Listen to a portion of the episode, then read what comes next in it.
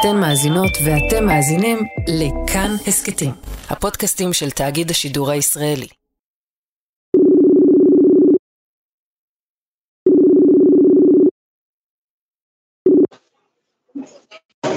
Hello. Hello.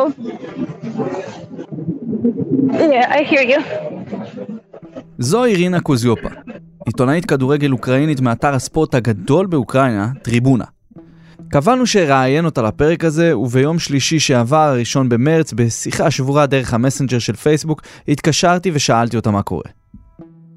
Uh, honestly, very, very bad. It looks like the oh, the most awful day in my life, to be honestly.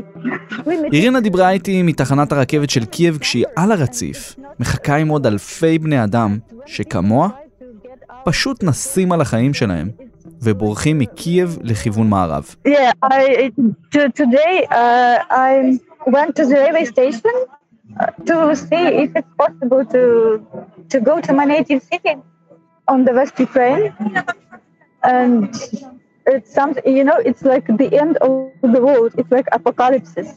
שאלתי אותה מה היא רואה, מה יש מולה על הרציף שם. Here a lot of people uh, with the children, with the, with the אנשים. שפשוט מנסים לברוח מהמלחמה. children crying, uh, the the mothers crying uh, because they uh, can't possibility to go to the train. כאן גם פחות או יותר נעצרה השיחה שלי ושל אירינה. היו בעיות קליטה, ניסינו עוד אה, כמה פעמים, אבל היא הייתה חייבת לטפס על אנשים, ממש ככה, כדי למצוא מקום באחד הקרונות. שעה אחרי, כשניסיון השיחה האחרון שלנו נותק, הרוסים התחילו להפציץ את קייב.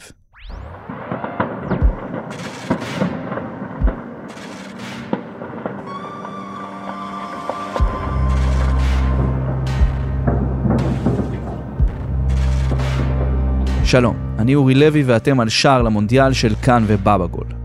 אנחנו בעונת מונדיאל. מדי פרק מספרים סיפור של מדינה או יבשת אחרת שתככב בטורניר הקרוב. האמת היא שלא בדיוק תכננו לגעת במזרח אירופה, בטח לא עכשיו, אבל לפעמים המציאות חזקה מהכל. או ליתר דיוק, מלחמה חזקה מהכל. מה שקורה באוקראינה מכתיב את השיח, מחלק את הפוליטיקה המקומית והעולמית, משנה את החיים, וכמו תמיד, גם את הכדורגל. הפרק הזה נכתב, הוקלט ונערך בצל כל האירועים שקורים באוקראינה בשבוע וחצי האחרונים. אנחנו לא נרד לעומק הסכסוך או נסביר לפרטי פרטים את הקרבות והפוליטיקה, אלא נסתכל על ההיסטוריה של העמים האלה, של הכדורגל שלהם. נבין איפה מה שקורה עכשיו באוקראינה פוגש את הכדורגל שם, איך המלחמה הזו משפיעה על המונדיאל הקרוב כבר עכשיו, ונבדוק האם אנחנו בדרך לאחד מסיפורי הכדורגל הדרמטיים והמורכבים של כל הזמנים.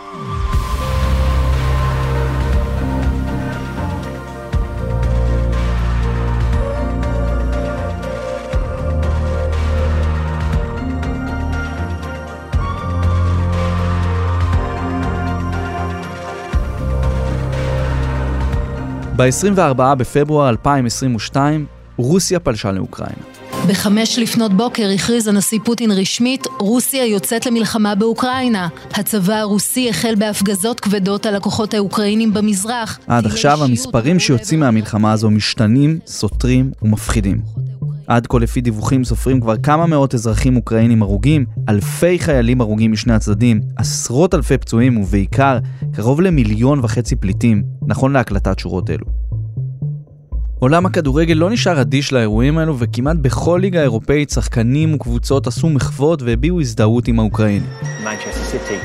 All showing their support, wearing Ukrainian colours on their chest with a very clear message. בשנה של מונדיאל, מלחמה כמו שמתחוללת עכשיו, מטילה את הצל שלה ומשפיעה גם עליו. נכון, רוסיה ואוקראינה עוד לא הבטיחו את מקומן בקטאר בנובמבר הקרוב, אבל שתיהן התכוננו למשחקי פלייאוף ראשונים בסוף החודש, לרוסיה נגד פולין ואוקראינה מול סקוטלנד. עכשיו, ארבעה ימים אחרי שהמלחמה התחילה, התוכניות האלו השתנו.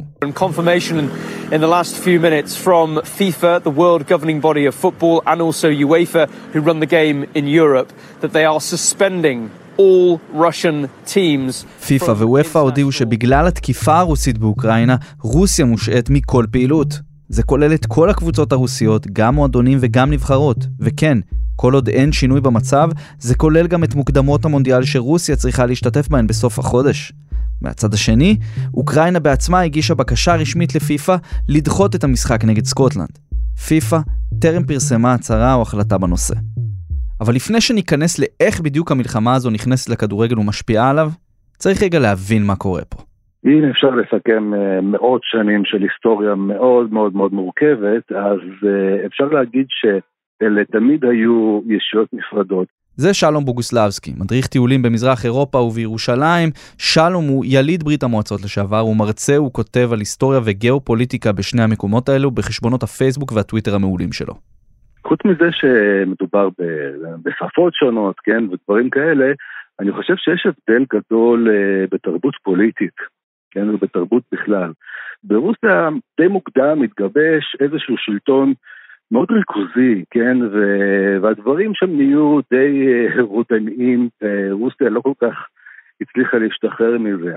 האוקראינים הם סוג של הטראבל מייקרים של האזור, אוקיי? זאת אומרת, הם יותר אנרכיסטים, הם תמיד אה, היו לעומתים כלפי השלטון, הם תמיד צורנים כל שלטון, כולל את השלטון של עצמם, אין שם את הקטע של יש לנו את המנהיג ואנחנו רוצים מנהיג חזק ואנחנו מעריצים אותו, אלא להפך, כן? אם הוא המנהיג אנחנו שונאים אותו. ועדיין, יש הרבה דברים דומים בין העמים ובין המדינות האלו.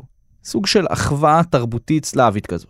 אז אם אה, ממש לעשות הכללה גסה, כל העניין הזה של האחווה, כן, והקרבה בין רוסים לאוקראינים, נתפסו בדרך כלל על ידי אוקראינים כאיזשהו אה, סוג של יחסים הדדיים בין שתי ישויות, ואילו באופן מסורתי ברוסיה, עוד מימי הצארים, זה נחשב כאיזושהי כפיפות של האוקראינים לרוסים שאמורים להישלט על ידי מוסקבה.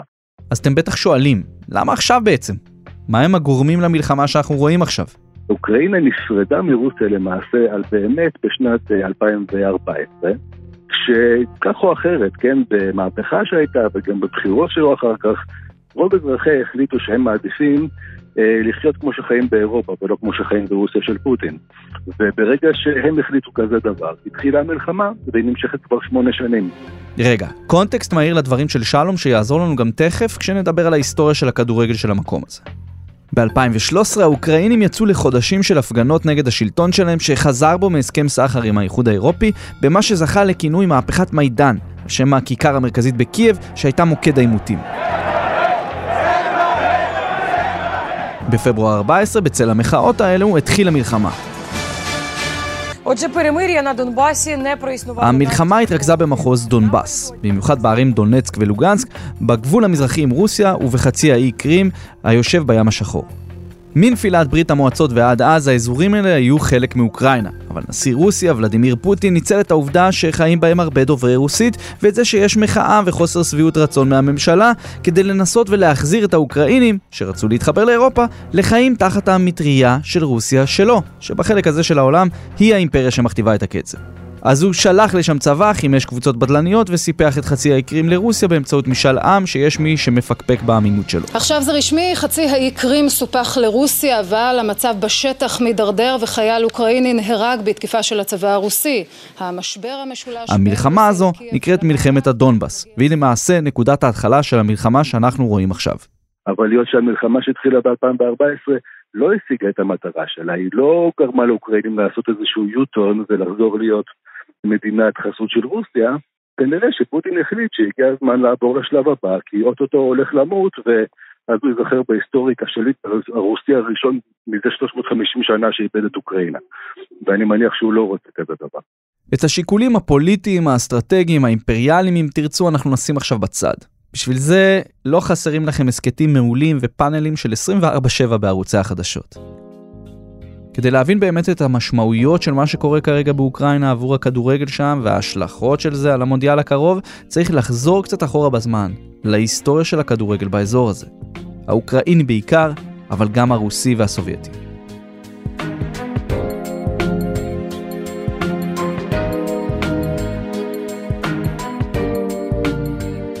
ברחוב המרכזי של דונצק, העיר הגדולה במחוז דונבאס, עמד במשך שנים פסל עצום של ולדימיר לנין, המהפכן הרוסי שהנהיג את המהפכה הקומוניסטית ברוסיה של הצאר, אי אז בתחילת המאה הקודמת.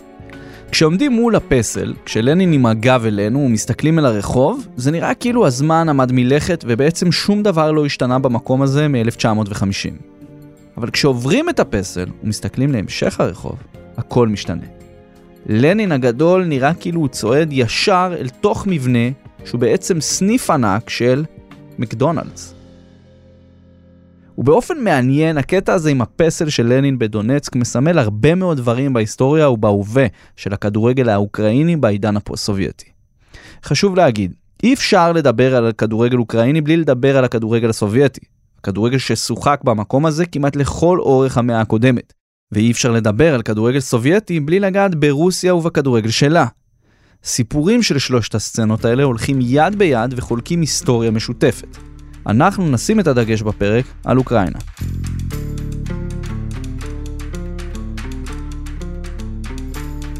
הכדורגל הופיע באוקראינה בשנים הראשונות של המאה ה-20 כשהייתה חבל ארץ מחולק בין האימפריה הרוסית לאימפריה האוסטרו-הונגרית.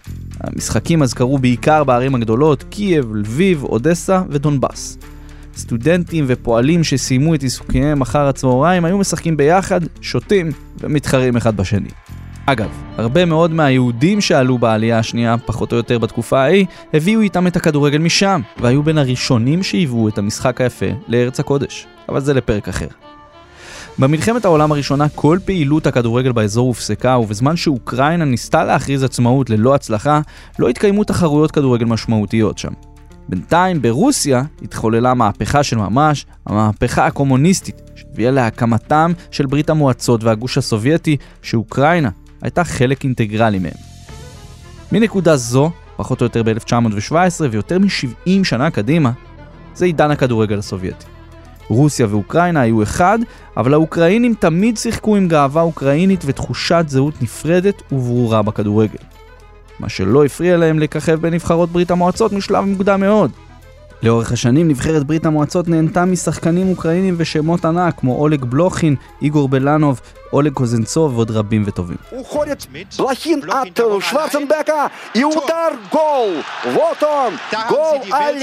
השחקנים האוקראינים הגיעו כמעט כולם מאותו מקום, מועדון אחד שריכז את כלל הכישרונות באוקראינה, דינמו קייב.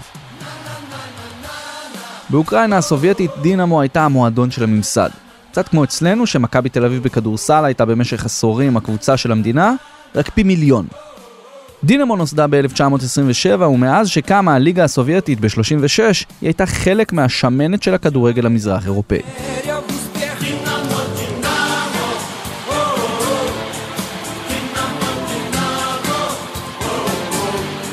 בזמן הכיבוש הנאצי של אוקראינה במלחמת העולם השנייה, דינמו, מחוזקת בשחקני היריבה העירונית לוקומוטיב, התחרתה תחת השם FC סטארט ושיחקה נגד קבוצה של הצבא הגרמני. היא ניצחה במשחק הזה, שעם השנים הפך למיתוס תחת השם משחק המוות, אחרי שבעקבות אותו ניצחון, חלק משחקני סטארט נעצרו, אחרים הוגלו, וכאלו שאפילו הוצאו להורג. למרות שגילויים מאוחרים יותר אודות אותה סטארט הפכו את הסיפור לשנוי במחלוקת, בזכות משחק המוות והתקופה ההיא, דינמו הרוויחה מעמד אלמותי בקרב כל האוקראינים. סמל כדורגל עממי שהביע גם התנגדות וגם גאווה. התדמית הזו רק התגברה כשדינמו הפכה לקבוצה הראשונה לשבור את ההגמוניה של הקבוצות המוסקבאיות בליגה הסובייטית, שזכתה באליפות הראשונה ב-1961. במובן מסוים דינמו הייתה אז הכדורגל האוקראיני, והכדורגל האוקראיני היה דינמו. כל האוקראינים הכי מוכשרים תמיד הגיעו לשחק בשורותיה, ובמשך שנים היא סיפקה עשרות שחקנים לנבחרת ברית המועצות.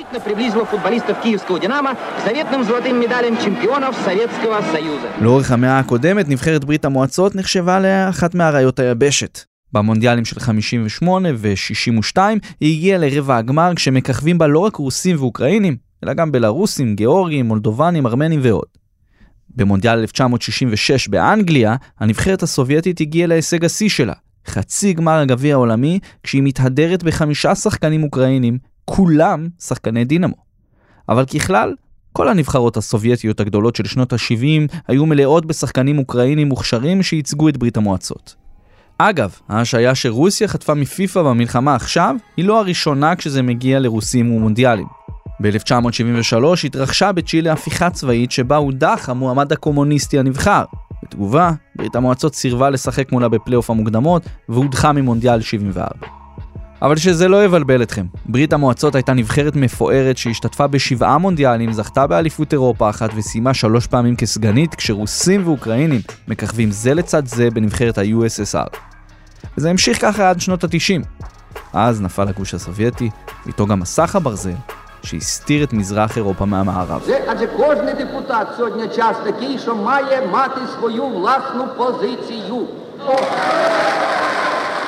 בשנת 1991 אוקראינה הכריזה עצמאות כמו שאר חברות ברית המועצות, והנבחרת של ברית המועצות התפרקה להרבה נבחרות קטנות יותר, וביניהן רוסיה ואוקראינה.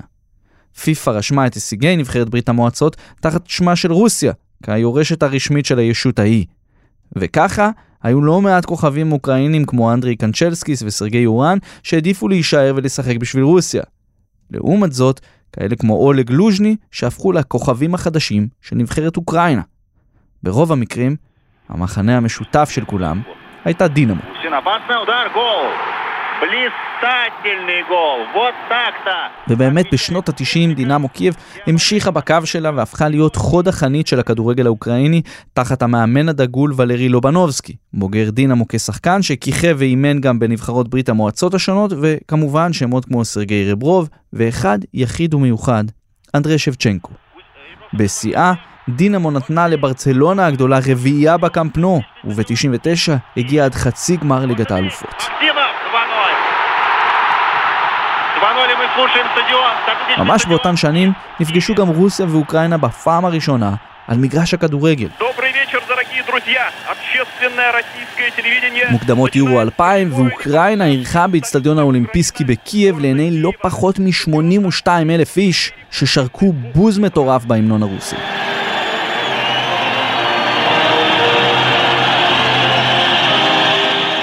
אבל גם התרגשו מאוד בהמנון האוקראיני.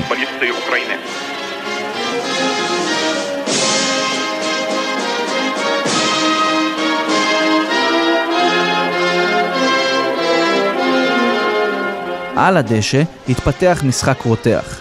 האוקראינים פתחו חזק עם 4-3-3 התקפי ולחץ גבוה של סוף שנות ה-90 וגם עלו ליתרון תוך רבע שעה מרגלי סרגי פופוב. עשר דקות עברו וזה כבר 2-0 סרגי סקצ'נקו.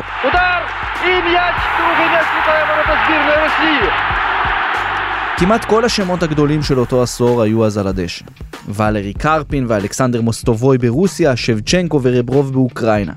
הרוסים צימקו ל-2-1, אבל עבירה של השוער חרין ברחבה זיכתה אותו בכרטיס אדום ונתנה פנדל לאוקראינים. סטניסלב צ'רצ'סוב הגדול נכנס אז לשער כמחליף, אבל זה לא עניין את סרגי רברוב, שעשה 3-1.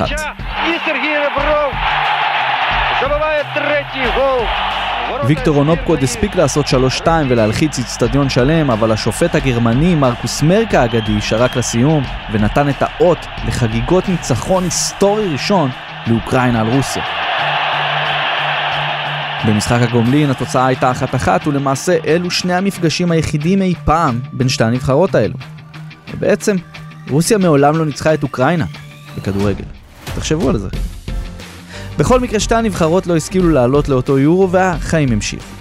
ב-2006 נבחרת אוקראינה הגיעה להישג השיא שלה כנבחרת עצמאית במונדיאל, כשטיפסה עד לרבע הגמר, שם הפסידה לאיטליה אחרי ניצחונות על סעודיה, טוניסיה ושווייץ בפנדלים.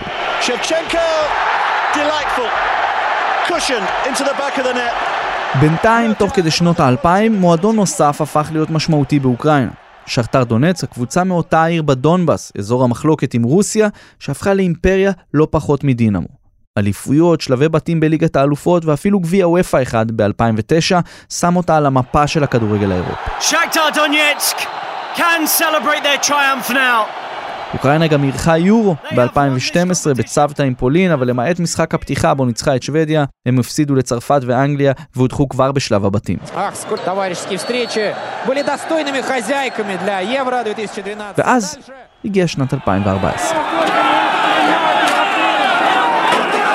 מהפכת מיידן שחשפה את השחיתות בשלטון, הסיפוח של חצי האי קרים שראה קבוצות אוקראיניות מקימות ליגה קרימאית עצמאית ומאוחר יותר מצטרפות להתאחדות הרוסית, וכמובן, אותה מלחמה על הדונבאס. מלחמה ששלחה את שכתר דונצק, שהאיצטדיון שלה הופצץ, להתאמן ולשחק בקייב, הרחק הרחק מהעיר אליה היא שייכת, ושלחה את האוקראינים למערכה על שטחים, על ריבונות ועל עצמאות במדינה הדי צעירה שלהם.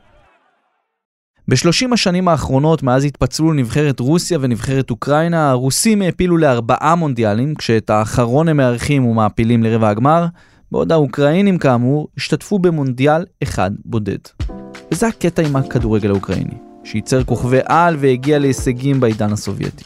קצת כמו העיר דונצק והפסל של לנין שמסתכל על המקדונלדס, ככה הכדורגל באוקראינה. עבר סובייטי כבד, הווה ששואף לקדמה מערבית, ועתיד שלא ברור כל כך לאן הוא הולך. ומה שבטוח, הכל איכשהו מתקשר לרוסיה. בטח בזמן מלחמה, כמו שמתנהלת עכשיו.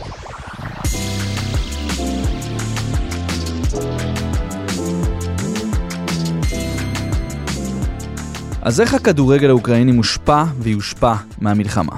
If we're going to talk about Ukrainian football and sport in a sense, started is um, it's united everyone. זה אנדרי טודוס, אוקראיני בריטי ואחד ממגישי הפודקאסט אוקראניאן פוטבול פלוס, שהספיק לחזור לפני כל הבלאגן ללונדון איפה שהוא מתגורר, אבל החברים והמשפחה עדיין באוקראינה. אנדרי אומר שמה שהמלחמה הזו עשתה היא קודם כל איחדה את כל האוקראינים. Before the war, the majority of sportsmen and footballers were לפני המלחמה רוב uh, הספורטאים והכדורגלנים ניסו להיות א-פוליטיים כמה שהם יכולים. אבל בימים האחרונים מה שאנחנו רואים זה עלייה ברגשות הפטריוטיות וברוח הלאומית האוקראינית, הוא אומר. אפשר להבין מאיפה זה מגיע. קצב האירועים שקשרו את המלחמה הזו לכדורגל היה מטורף. זה התחיל עם השבתה של כל הליגות והספורט באוקראינה וספורטאים שעשו הכל כדי לברוח משם, כמו שחקן נבחרת ישראל ושכתר דונצק מנור סולומון. המשיך עם ביטול חוזים עם ספונסרים רוסיים בקבוצות אירופאיות גדולות כמו מנצ'סטר יונייטד, הזזת גמר ליגת האלופות מסן פטרסבורג לפריז, והודעת האוליגרך הרוסי רומן אברמוביץ', בעל צ'לסי ואחד האנשים החזקים בכדורגל העולמי, שאחרי 20 שנה הודיע שהוא מעביר את זכויות הניהול בקבוצתו לקרן נאמנות, ומעמיד את המועדון למכירה בעקבות הסנקציות שבריטניה מטילה על חברות ואנשים פרטיים מרוסיה הפועלים וחיים בשטחה. כל זה לצד מאות מחוות מצד כדורגלנים מפורסמים כמו רוברט לבנדובסקי הפולני או קבוצות ענק כמו מנצ'סטר סיטי ובעצם כל הליגות הגדולות במערב אירופה שפשוט קראו לא למלחמה. So it's a united front, and I don't think Ukrainian sport will ever be the same again. זו חזית מאוחדת ואני לא חושב שהספורט האוקראיני יחזור להיות אותו דבר, אנדרי אומר. ואם יש סיפור אחד מדהים שמדגים את מה שקורה עכשיו, זה הסיפור של מאמן הכדורגל יורי ונרידוב. Yuri Vernadolski was a Zorya Luhansk manager who were internally exiled. יורי ונרידוב היה המאמן של אה, זוריה לוחנסק אחרי שהמועדון גלה בתוך אוקראינה בגלל המלחמה במזרח ב-2014. והוא לקח אותם לתקופה הכי טובה שלהם. In recent years, he left that job. He was in Belarus, and then he went to בשנים האחרונות הוא עזב את התפקיד הזה, היה בבלארוס ואז נסע לטירספול, שם הוא מונה למאמן שריף, מועדון מחבל ארץ פרו-רוסי בדלני במולדובה. בסתיו האחרון הוא הוביל את הקבוצה לאחת ההפתעות הגדולות בעולם הכדורגל, כשניצח את ריאל מדריד בברנבאו.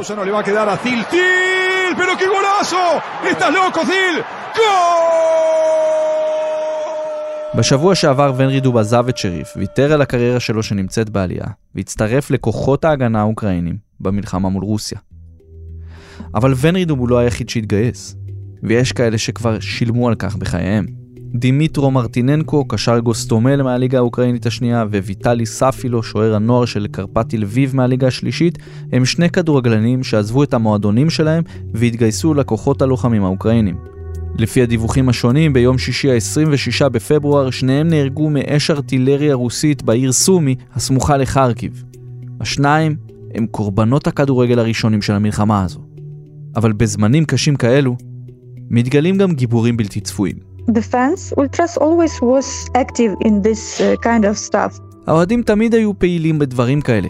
כן, זו שוב אירינה. היא לא הצליחה לעלות על הרכבת מערבה באותו יום, והייתה צריכה לחזור מהר לדירה שלה בקייב לפני שנכנס העוצר. דיברתי איתה שוב בין אזעקה לאזעקה. When it was Maidan eight years ago, uh, they was the first uh, who was on barricades. אירינה מספרת שכבר ב-2014, כשהתחילו ההפגנות, האוהדים של הקבוצות האוקראיניות היו הראשונים לעלות על הבריקדות, להפגין ולהתעמת עם המשטרה. When the war began in the East, they said, this is much bigger than, than football, we will... כשהמלחמה התחילה, כל קבוצות האולטרס אמרו זה יותר מכדורגל. שמו בצד את הפערים ביניהם, ועצרו את האלימות והיריבות ביניהם, אנדרה מרחיב. So they're very much some of the primary. הם בהחלט חלק מרכזי מהמתנדבים ללחימה במערכה הנוכחית, הוא מוסיף. ובאמת, ככל שהלחימה העמיקה, ככה הופיעו עוד ועוד סיפורים על אולטרס וקבוצות אוהדים של מועדונים אוקראינים שמצטרפים ללחימה. אוהדים של מטאליסט חרקיב, דנייפרו דנייפרופטרובסק, שחטאר דונצק ודינמו קייב הגדולות, שבדרך כלל מכינים תפאורות ליציע, או שרים או מעודדים, או רבים עם אוהדי יריבות, מתאחדים עכשיו כולם, ומתגייסים לצבא ההגנה האזרחי, מתנדבים, ועושים כל מה שאפשר בשביל אוקראינה.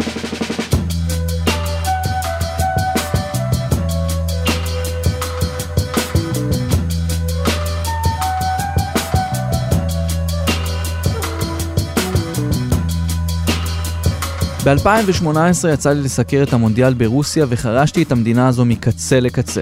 ועכשיו, קצת קשה לי להתעלם מהעובדה שהמונדיאל הזה היה מרכיב חשוב מאוד בפאזל של פוטין, בשימוש שלו בספורט כדי להעלות את קרנו ולחזק את תדמיתו מול המערב, ובין השאר, לגבש לגיטימציה לתקיפה כזו, כמו מה שאנחנו רואים באוקראינה בשבועיים האחרונים.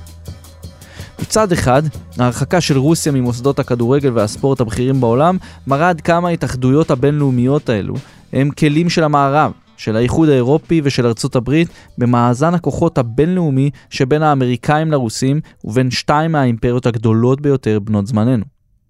ההרחקה הזאת עשויה להתגלות כרגע מפתח בהתנהלות פיפ"א כלפי מדינות שמנהלות מערכה צבאית נגד מדינות או עמים אחרים. וכן, אני מבטיח לכם שיש מי שרושם בדיוק את הפעולות והצעדים עד להרחקה של רוסיה בסיבוב הזה, ואולי ינסה להפעיל את זה נגד ישראל בסיבוב הבא. מצד שני, אם זה לא קרה עד עכשיו, ולא פיפ"א ולא הוועד האולימפי לא עשו דבר נגד ישראל עד היום, או נגד סעודיה ואיחוד האמירויות שמפציצות בתימן, ואפילו נגד האמריקאים, שבמשך שנים עשו בעיראק כבשלהם, יכול להיות שזה גם מאוד תלוי מאיזה צד אתה. במבט על המונדיאל הקרוב, אם הדברים יישארו כמו שהם, רוסיה תראה את פלייאוף מוקדמות המונדיאל ממוסקבה ולא תשתתף בו, אבל לאוקראינה, כמה שזה יישמע מטורף כרגע, יש עדיין סיכוי לשחק במונדיאל. ב-24 במרץ הנבחרת האוקראינית הייתה צריכה לשחק בפלייאוף מוקדמות המונדיאל של אירופה נגד סקוטלנד, בהמפדן פארק בגלזגו. אבל ההתאחדות האוקראינית הגישה בקשה לדחות את ההתמודדות כאמור, ונכון להקלטת ההסכת עדיין לא הוחלט מתי ואם בכלל המשחק יתקיים. אבל נניח שהוא יתקיים. אם אוקראינה תנצח את סקוטלנד, אז היא תפגוש את המנצחת בין אוסטריה לווילס לקרב אחרון וקובע על הכרטיס למונדיאל בקטאר. עכשיו, צריך להיות כנים. אם המצב ימשיך כמו שהוא, ספק אם המשחק הזה אכן יקרה בתאריך המיועד או בכלל, וגם אם כן אז בוודאות אוקראינה תופיע אחרי שרוב שחקני הסגל שלה, רובם מדינמו ושכתר, לא שיחקו משחק כדורגל אחד מאז תחילת פגרת החורף במדינה בדצמבר 21. ובכל זאת, אנדרי חושב שלמשחק הזה תהיה משמעות של הרבה מעבר לכדורגל. So it will certainly allow Ukrainians to maybe not forget the war, but show uh, more pride and sort of defiance in זאת תהיה הזדמנות להראות לקהילה הבינלאומית את הגאווה שלנו בזהות שלנו וכמה אנחנו אמיצים, הוא אומר. To be honestly, I don't think about this game in any possible way, to be honestly. בכנות, אני לא חושבת על המשחק הזה בכלל, אירינה אומרת. I even uh, like forget about this game. בכלל שכחתי ממנו. Now, the biggest question is to survive. עכשיו, השאלה האמיתית שלנו היא איך לשרוד. If, if we would go to the World Cup, it would be a big impulse and a big signal for Ukrainian people. אבל אם בכל זאת נעפיל למונדיאל, זה יהיה סימן ענק לאוקראינים. שאנחנו בלתי מנוצחים, שאנחנו סופר גיבורים, שאנחנו סופר עם שיכול לנצח את הצבא הרוסי ולהפיל למונדיאל בתנאים בלתי אפשריים, אירינה סיכמה. I'm sorry. There is so something happen outside.